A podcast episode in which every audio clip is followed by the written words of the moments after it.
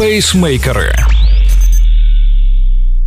Усім привіт! Це подкаст «Пейсмейкери» і його ведучі Валерій Ручка та Марина Мельничук. І сьогодні в ефірі рубрика «Експерт» з Володимиром Юрчуком. Ми надали можливість нашим слухачам поставити питання в коментарях під попередніми епізодами рубрики «Експерт». І от Андрій Маловацький запитує: тренування по пульсу – необхідність чи варто залишити його в спокої і бігати, тренуватися винятково по відчуттях? Саме з цим питанням ми звернулися до Володимира Юрчука, і ось його експертна відповідь.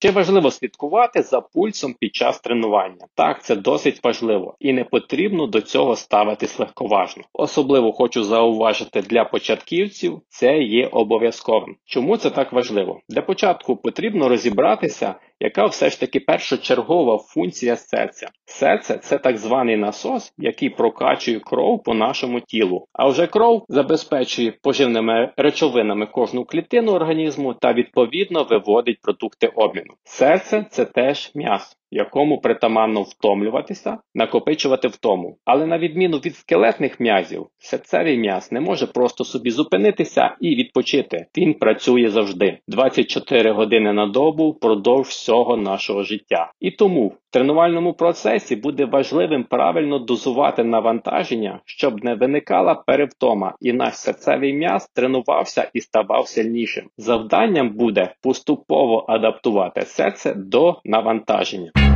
Що для цього потрібно і як правильно тренуватися, на якому пульсі бігати? Першочергова рекомендація для початківців – бігайте на низькому пульсі, особливо перших кілька місяців. Це 50-60% від вашого максимального пульсу. Орієнтовно становить 120-140 ударів в хвилину. Тут же визначається індивідуально, залежно від ваших максимальних показників пульсу. Як показує практика, особливо початківцю не завжди вдається під час бігу тримати такий низький пульс. Виходить, що темп дуже повільний, а пульс високий. В такому випадку замініть біг на активну ходьбу. Або чергуйте біг-ходьба. Коли під час бігу у вас пульс починає зростати і виходить за вказані межі, переходьте на активну ходьбу. Пульс почне знижуватись і знову включайте біг. Принаймні на початках. Далі форма у вас зростатиме, відповідно ви вже при вищому темпі зможете тримати пульс в межах норми, тоді ходьбу можна буде виключити або використовувати її в крайніх випадках.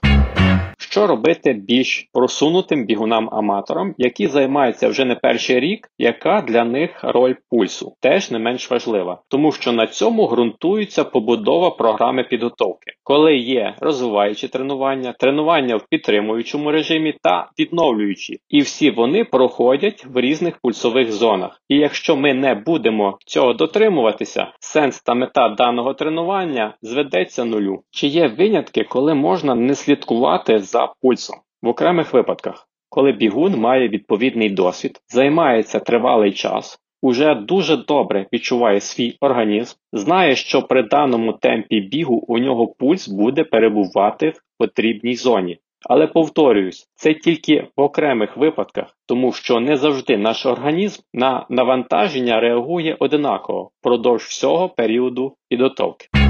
Підсумок. І пам'ятайте, ми стаємо сильніші не під час тренування, а під час відновлення після тренування, коли організм включає процеси відновлення. Тому займайтесь бігом правильно, щоб біг приносив не тільки позитивні яскраві емоції, але й ставав корисним для нашого організму.